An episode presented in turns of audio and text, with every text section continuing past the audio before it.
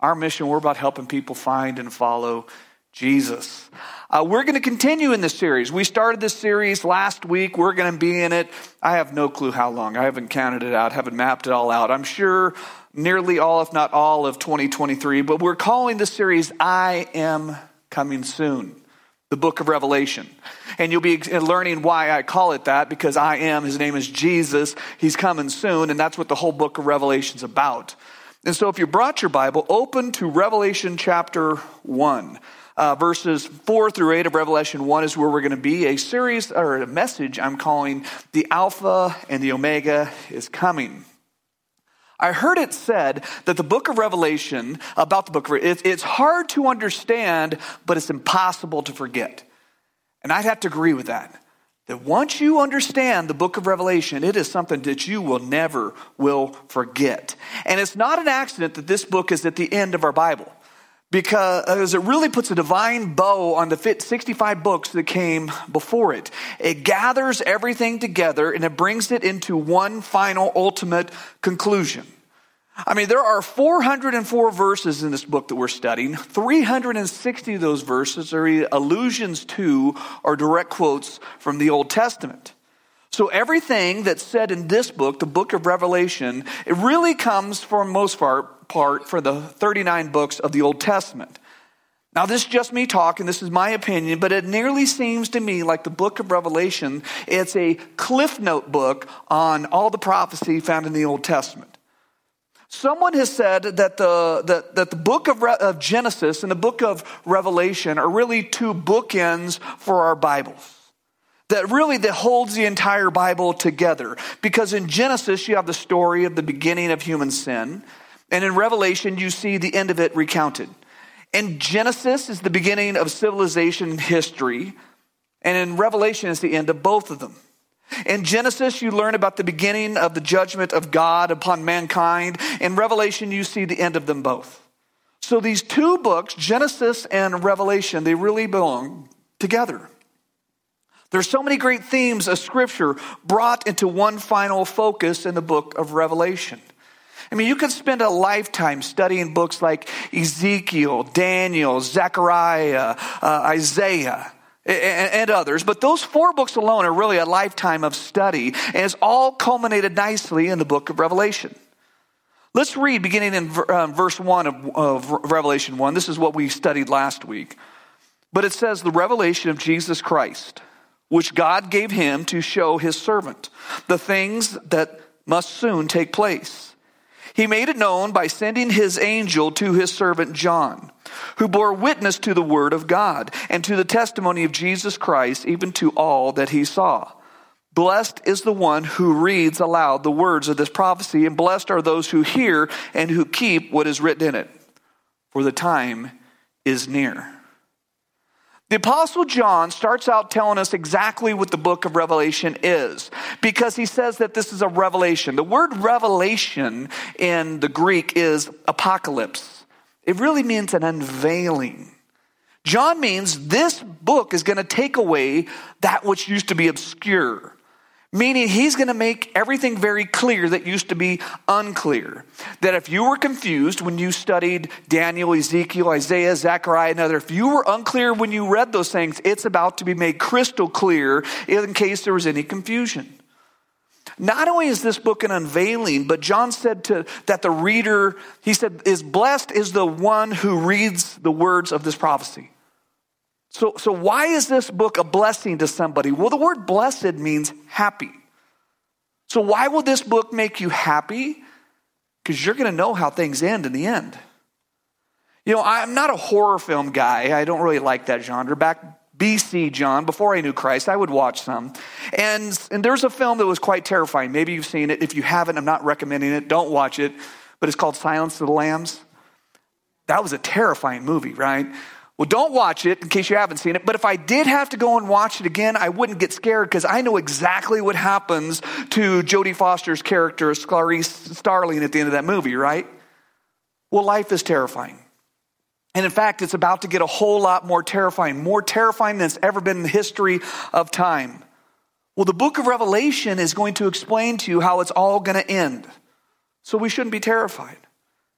But please let me warn you not to only read this book. I could see how someone could hear what I'm saying and then, well, let's just study the book of Revelation. We're going to forget everything else and just say this. But I would say don't do that. Because for one reason, this book is guided by all the other books that came before it. Also, if you start with the book of Revelation, I think the only thing that could possibly happen is you're more confused than you could ever possibly be. Whenever I talk to somebody that hasn't read the Bible before, I usually suggest starting either with the Gospel of John or the Gospel of Mark. And I suggest the Gospel of John because John wants us to know the deity of Christ, that Jesus is, was, and always will be God. And so if you don't know who Jesus is, really nothing else matters. So that's why I usually say start with the Gospel of John, or I say the Gospel of Mark, just because in my opinion, the Gospel of Mark is the easiest of all the Gospels to understand.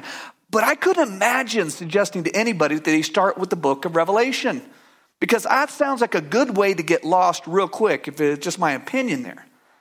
But the author of the book of Revelation is the Apostle John. The real author is God, and he is dictating to John. He's showing this vision that he's to write down what he sees. But it's important to know the who John is writing this letter to. And really, that's true for all the books of the Bible. If you know the who, when, where, what, why, how of each of the Bible, books of the Bible, you're going to be so much better equipped to understand what we should know when reading these letters. Well, who is John writing to? He tells us. Revelation 1, beginning in verse 4. John, to the seven churches who are in Asia, grace to you and peace from him who is and who was and who is to come, and from the seven spirits who are before his throne, and from Jesus Christ, the faithful witness, the firstborn of the dead, the ruler of the kings of the earth. Most theologians date this book anywhere from 90 to 96 AD. And it's the Apostle John who's writing this letter to the seven churches that are in Asia. God's got something he wants to say to the seven churches in Asia. In the coming weeks, we'll spend 1 week every Sunday, just looking at one church, what they said for the total of 7 Sundays. And then we're going to see what God said, and then we're going to see how that applies to us here at Cross Point Baptist Church. You see, Christ has something to say to these churches that are in Asia. And Asia is essentially modern-day Turkey. And John writes this. He just refers to himself as John. So it's referring that he's very well-known during this time. But I want you to know these seven churches, they're real churches. I don't believe these are fictional churches. I don't believe the seven churches are allegory to anything else. But these are seven churches that existed. They had pastors. And they met together for worship and the reading and study of God's word. And we're going to find out in the coming weeks that some of these churches got some things right. And some of these churches got some things wrong. And then some of them got some things terribly wrong. And what we're going to do is, this is really where the application for us begins. Because there are some things we need to make sure that we get right as a church. There's also some things that we need to make sure we never get wrong. But I think this is really easy to think about in theory. And it's far more difficult to do in reality. And why do I say that? Because there's something true for all of mankind, even people in the church. And that's one of pride. And how pride typically manifests itself is what we do is we think that everybody else is getting it wrong, but we're the only ones that are getting it right. We even do this in the church. So what we're going to do in the coming weeks, we're going to read about these seven churches. We're going to look what they got right and got wrong. And then we're going to try to do the right things right. And we're going to make sure that we never do the wrong things at all. And John says, grace to you and peace from him who is and who was and who is to come, from the seven spirits who are before his throne. When a Jew greets you, if you're walking the streets of Jerusalem and you're to meet a Jew, they would typically say shalom, which means peace. And if you were walking the streets of some other city and you're to meet a Greek, they would typically say charis, or that's the word grace. But here John says charis and shalom. So John is greeting everybody, both Jew and Greek. Why is that important? Because God's church is not a church for a particular race of people, but it is rather for whoever shall call on the name of the Lord.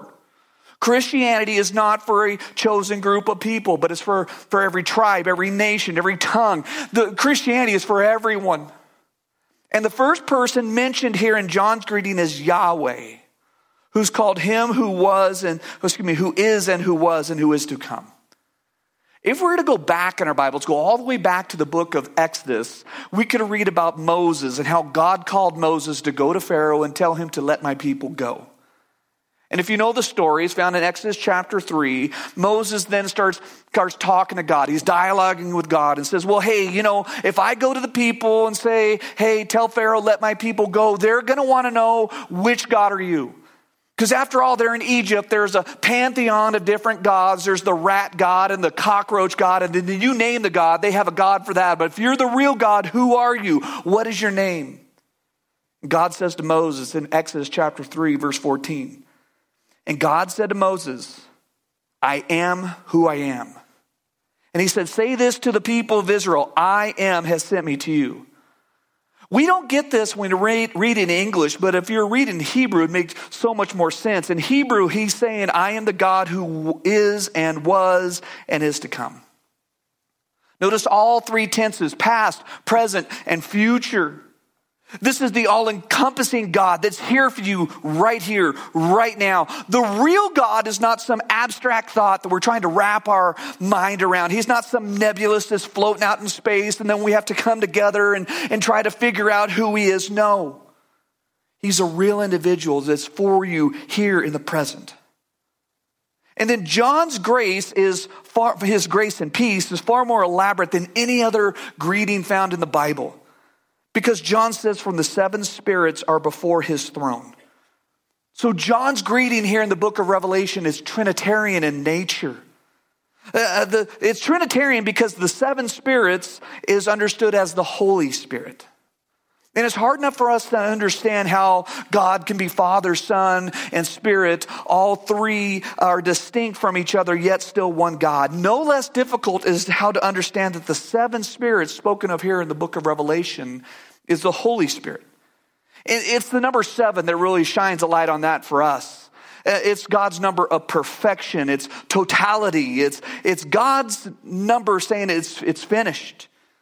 The number seven is prominent everywhere in Scripture, from Revelation all the way through the book of Revelation, but very, very prominent in the book of Revelation. So John mentioned the Father, he mentioned the Spirit, and the last person referred to in John's greeting here is the Son. Usually we think of the Holy Spirit coming last, but perhaps this is written to emphasize who the Father is, that's why he comes first and what the Son did last. There's three distinct titles that John gives to Jesus here in Revelation chapter 1. First, he calls Jesus a faithful witness. And he says that because Jesus was true to the task the Father sent him to do, to declare the Father and to die for the sins of the world. Jesus came to testify of the Father to the whole world. And the second title is the firstborn of the dead. The word firstborn is the word pratatikos in the Greek. This is where there's a lot of trouble because this is where the cults come together and say, see, the Word of God says that Jesus is firstborn, and since he's born, he cannot be the creator, but he must be created. But this is where they get way off because the word pratatikos, it means first best. It means first place. It means before everything. It means the greatest thing that there possibly is, and that can be nothing other than God.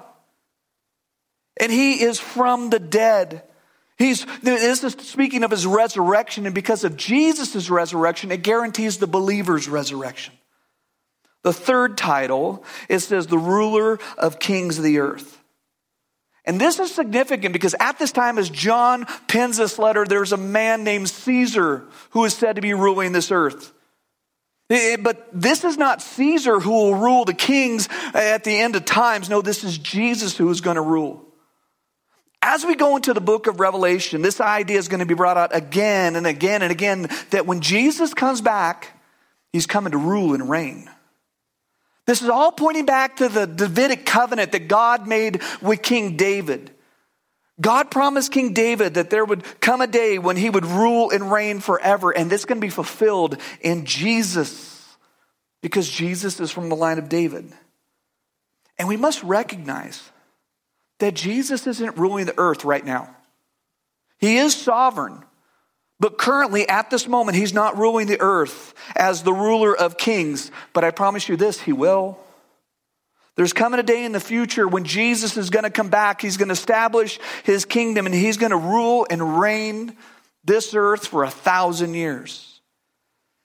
Continue reading the middle of verse 5 of Revelation chapter 1. It says, "To him who loves us and has freed us from our sins by his blood and made us a kingdom, priests to his God and Father. To him be glory and dominion forever and ever. Amen."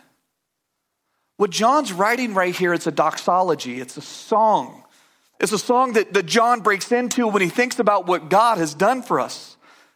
Really, this is a hymn.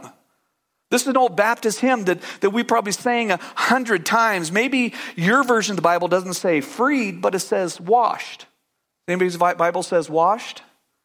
Nobody's okay. Well, there's some versions say washed.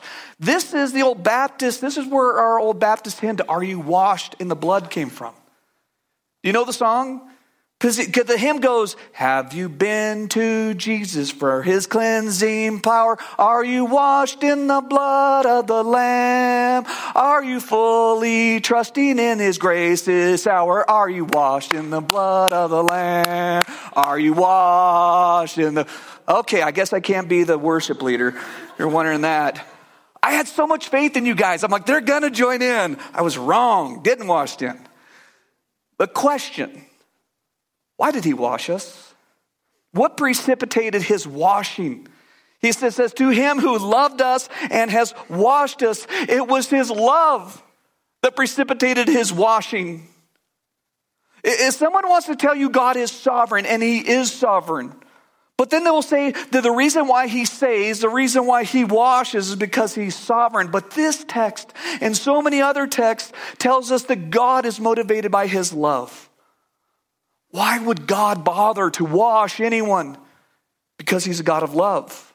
Now, some want to say that God is love, so he saves or washes everybody. That's not true. He does love everybody and has done everything imaginable so that you might be washed, but you still have to allow him to wash you.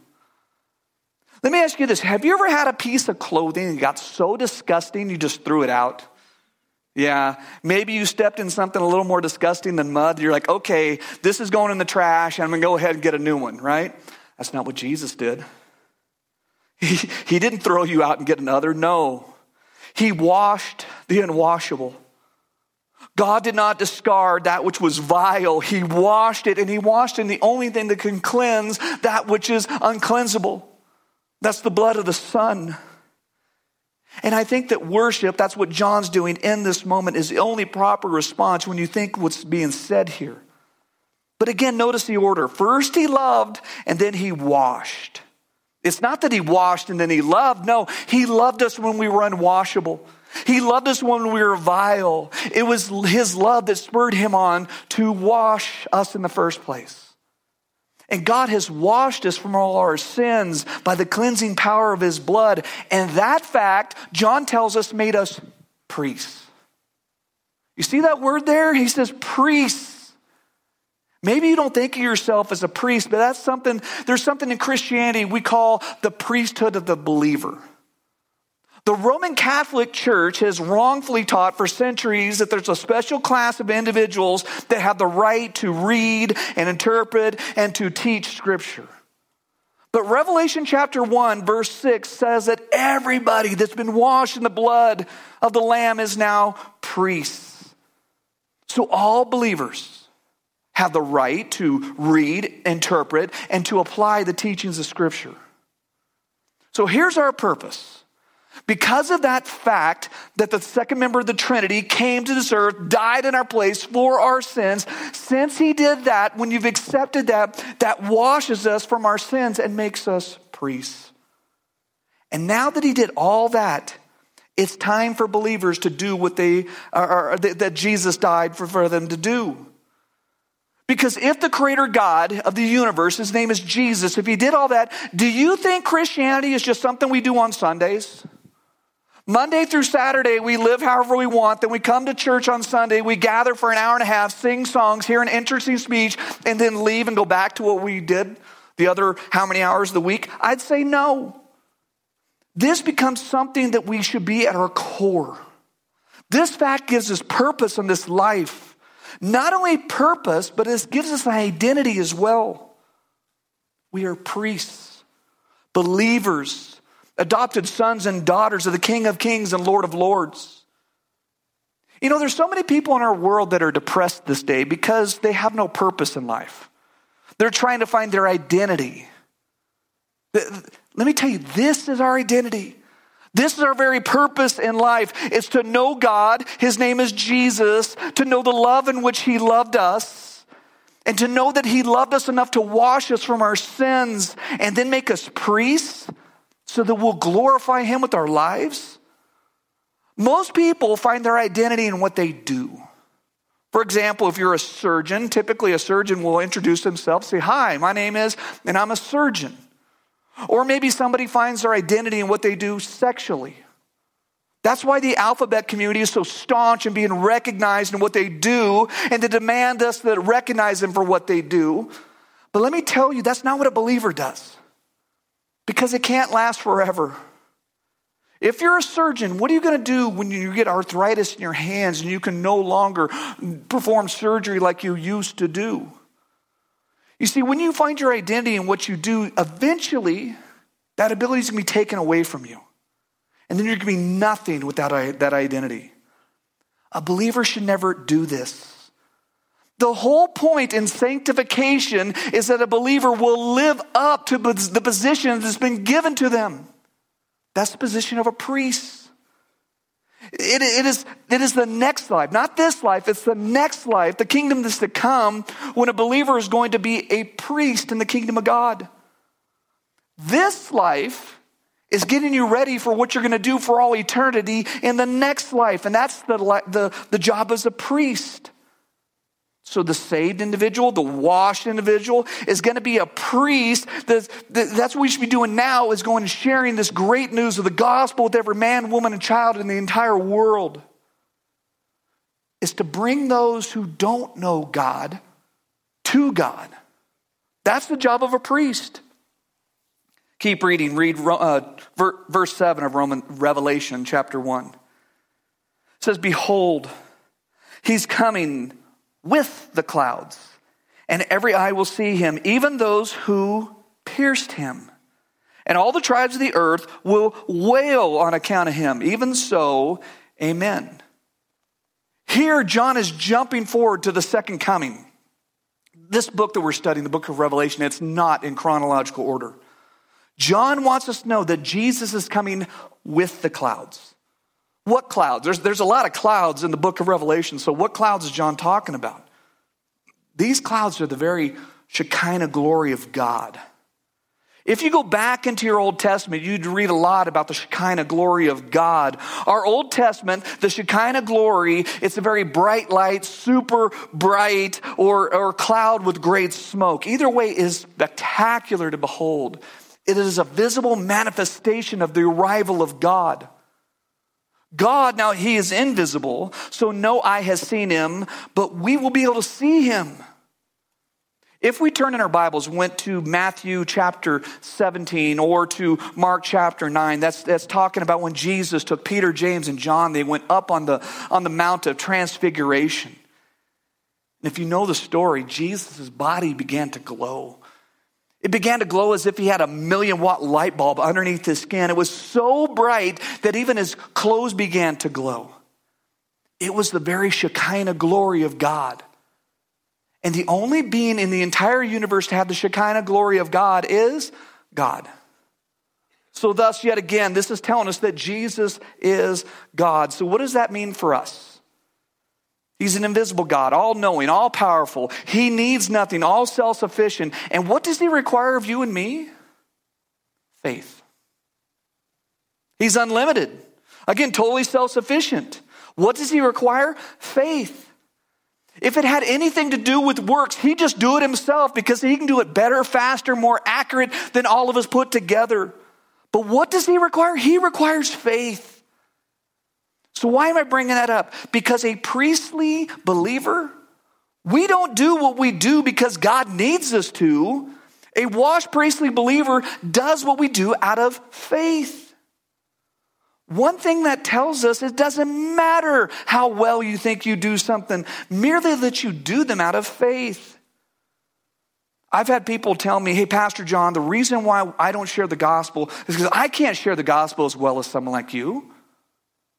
Well, I spend hours, dozens of hours every week studying God's word, reading what he said. I don't know how many mission trips where I've gone and practiced sharing the gospel. Now, I say all this because I promise you, God doesn't care who shares the gospel better, me or you. It's all an act of faith. Because when you take what you know, you open your mouth and you share it with somebody, that's what God wants. You give me somebody that understands John 3:16 and is fully convinced in their mind, and I'll show you someone that God will change the world through. And here in this text, John says, and every eye will see him. Some say this is referring to the rapture, but not every eye is going to see Jesus at the rapture. I was thinking about this last week. I mentioned the rapture a bunch of times, but I never explained what the rapture is.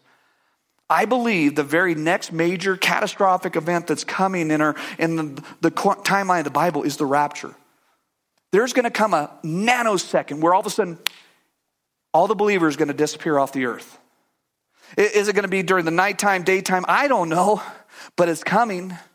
And typically, I got saved 19 years ago, and I quickly started beginning studying prophecy because it fascinated me. And every time I've studied it, the theologians say there's going to come a moment where all the believers disappear off the earth. It's going to be a bodily resurrection. And I think that's the case because when we see a rapture in our Bible, for example, Elijah in the Old Testament, another example is Jesus at the end of the Gospels and also Acts chapter 1. They're raptured off the earth. Their body disappears. But here's just a little something to think about.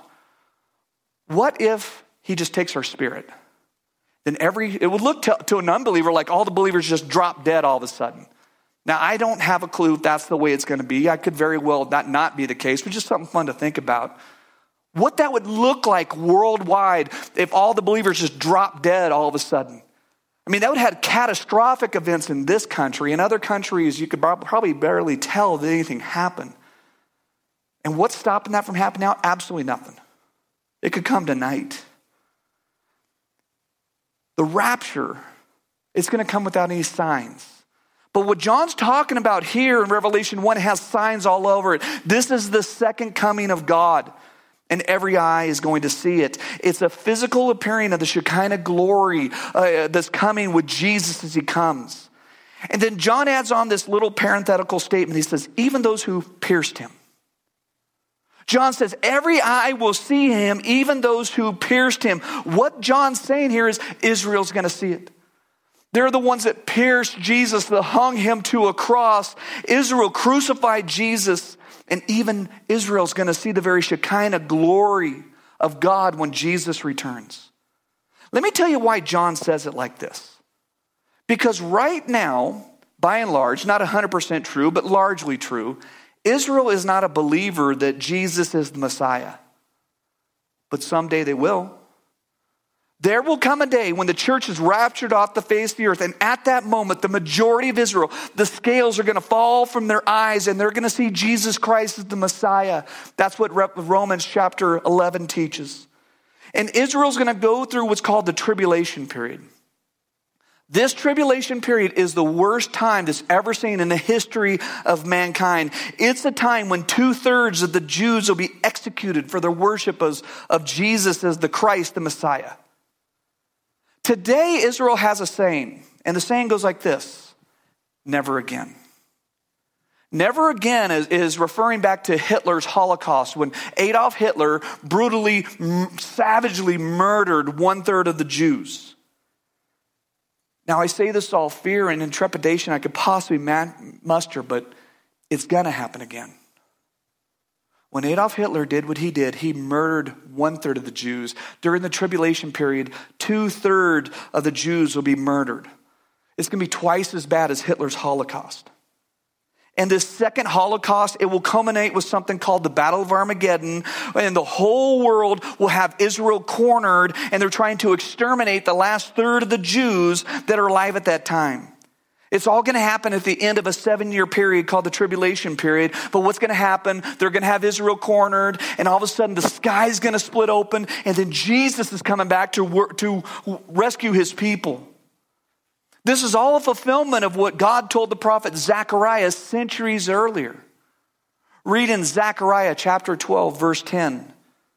The word says, "And I will pour out on the house of David," that's clearly Israel, the Jews, "and the inhabitants of Jerusalem, the spirit of grace and pleas for mercy. So then they look on me, on him whom they have pierced." Very clearly, Jesus. How could that not be Jesus?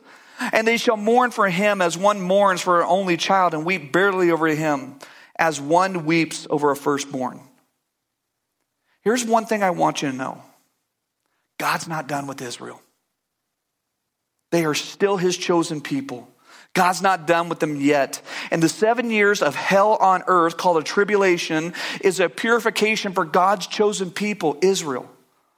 One reason why I think the church will not go through the tribulation period, why I think the rapture is a pre-tribulation rapture, because the tribulation is not for the church. It's for Israel. And at the end of the tribulation, Jesus is coming back to save all his people that remained. And did you catch what John said next? John said, "And all the tribes of the earth will wail on account of him." Israel will see him, and the tribes of the earth will wail on account of him. What is John talking about there? He means they're going to be crying. Not just crying, but uncontrollably crying.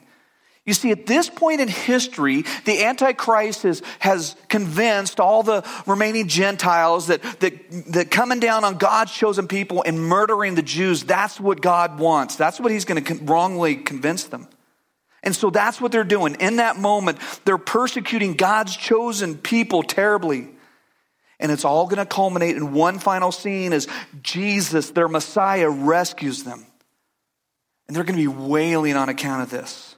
We're going to read this again when we get to Revelation chapter 19. But at that moment, Jesus' white robe is absolutely drenched in blood. Why would his robe be drenched in blood? Because it's all the people that are persecuting his chosen people. God's chosen people have been chosen to rule and reign with Christ for all eternity. Listen to what King David said about this all the way back in Psalms 110. Psalms 110, verse 1.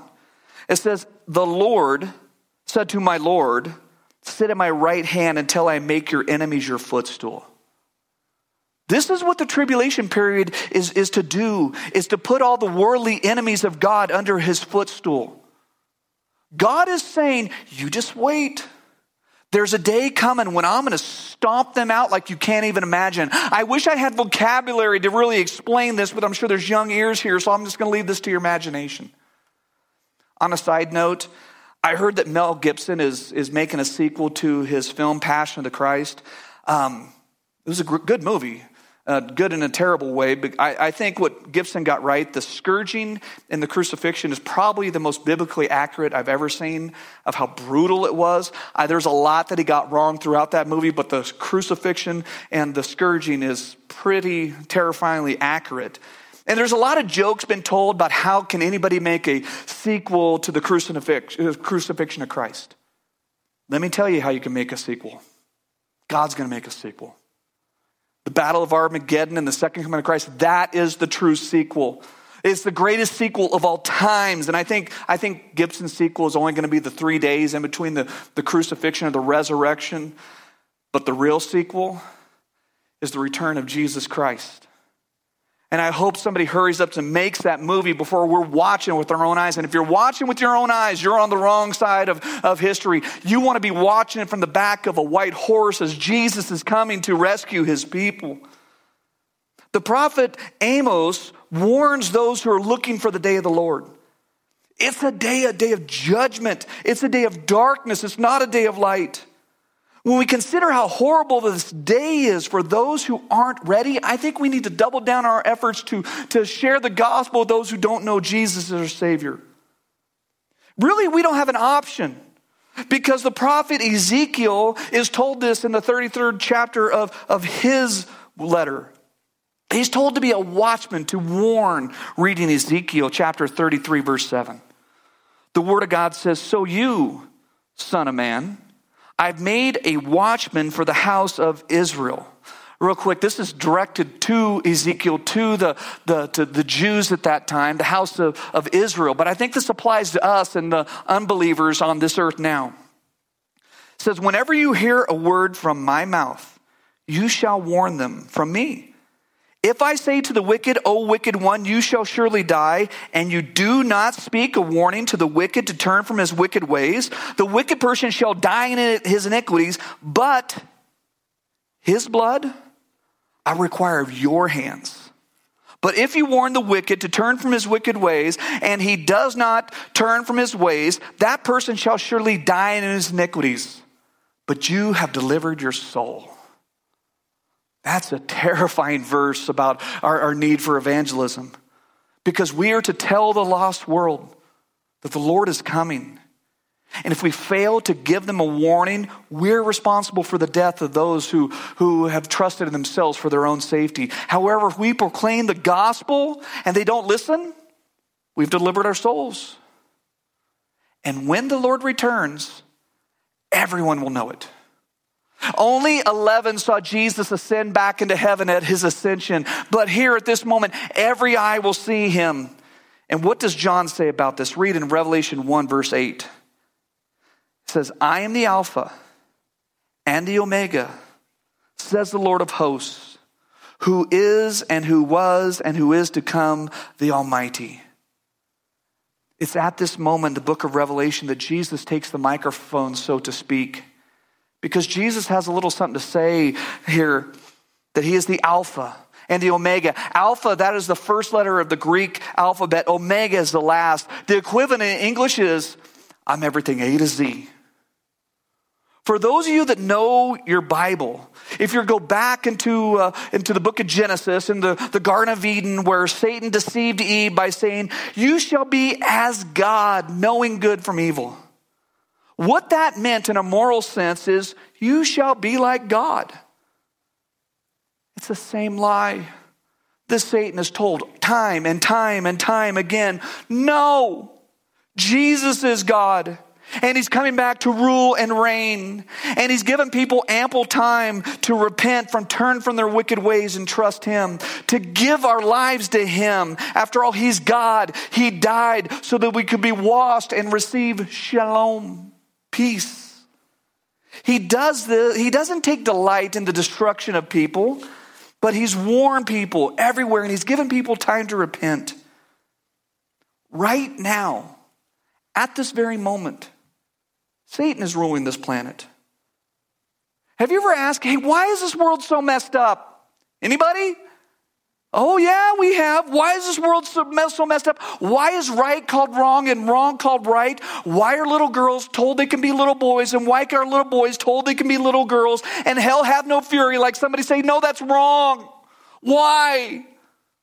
Because Satan's ruling this world right now. But it's not going to last forever.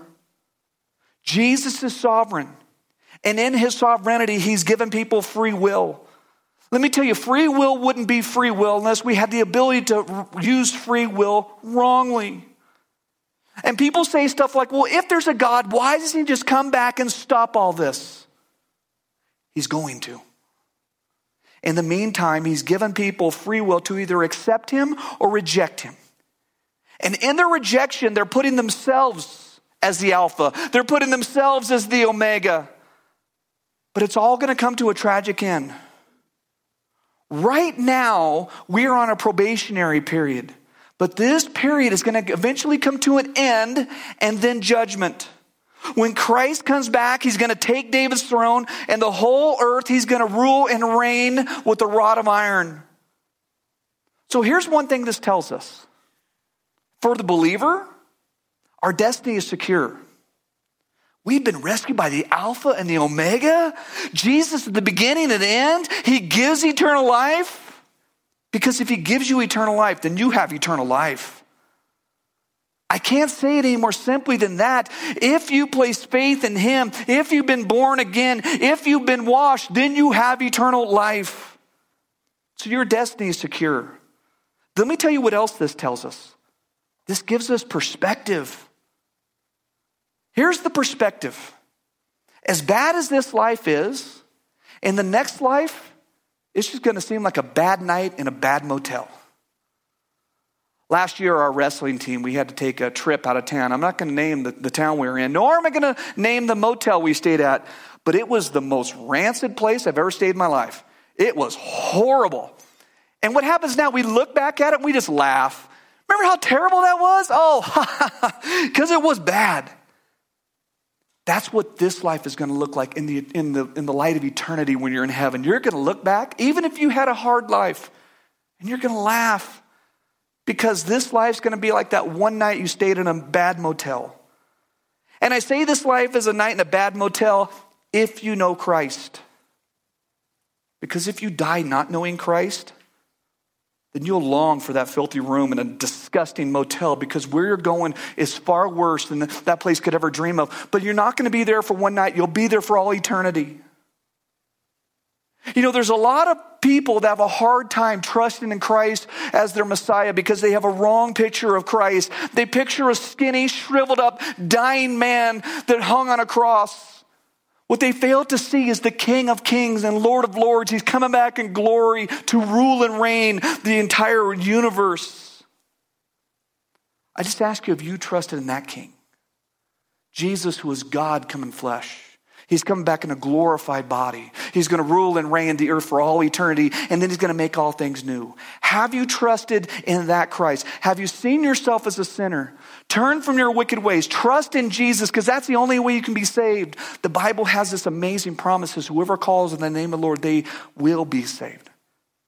Have you trusted in Jesus? Not in your good works, not in what your parents have done, but in who Jesus is and what he did for you in your place. Because there must come that moment in time where you recognize that. You turn from your wicked ways and turn to him and say, Lord, save me. I'm desperately wicked and I need your salvation.